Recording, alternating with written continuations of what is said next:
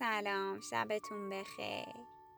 حتما منتظرید ببینید سنجاب کوچولو تونست آشو درست کنه یا نه. سنجاب کوچولو تونست با کمک پرستوها دیگشو درست کنه. بعد از اون چند ساعتی توی جنگل گشت و نخود و لوبیا و سبزی پیدا کرد. وقتی کارش تموم شد دید مورچه داره با تعجب نگاش می‌کنه مورچه گفت که غذات فندق اینا رو واسه چی می‌خوای؟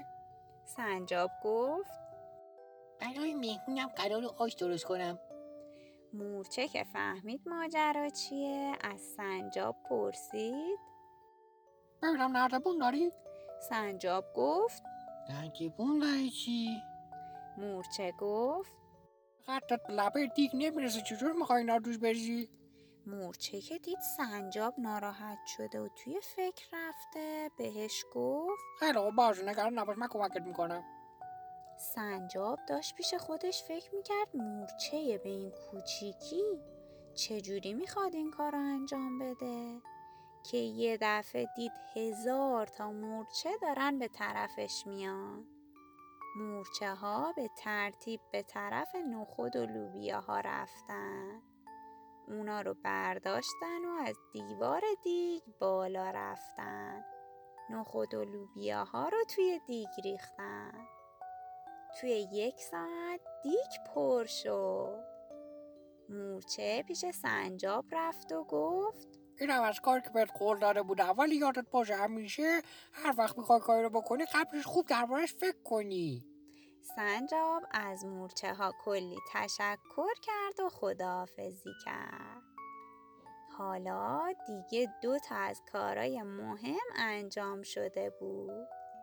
دیگه باید فکری برای آب کردن دیگ می‌کرد.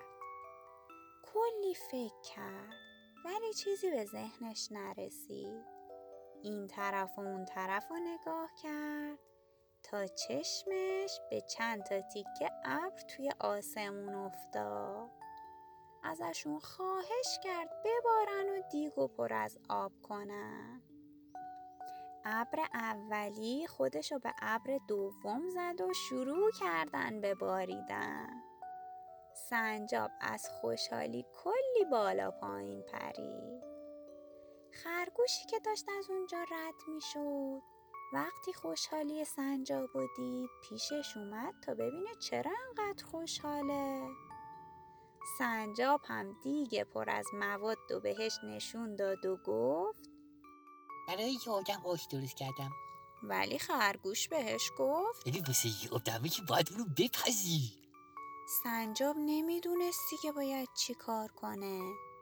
خرگوش بهش گفت در دوناتو به کار بنداز تا می‌تونی شاخه خشک جمع کن بیار. اما حالا چجوری باید اونا رو آتیش می‌زدن؟ دوتایی خیلی فکر کردن ولی آخر به نتیجه نرسیدن. سنجاب از خرگوش تشکر کرد و به طرف خونه شکاربان رفت تا ازش یه وسیله برای آتیش زدن بگیره.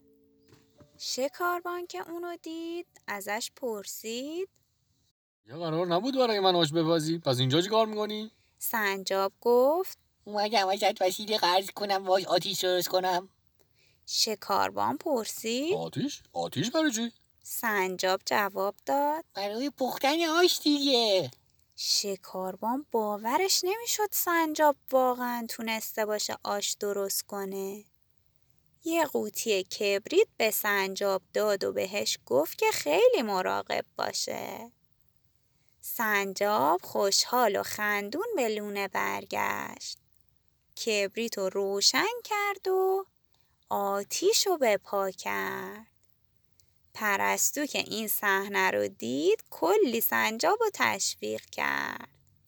سنجاب آشپزم رفت تا به شکاربان خبر بده آشی که خواسته بود آماده شده.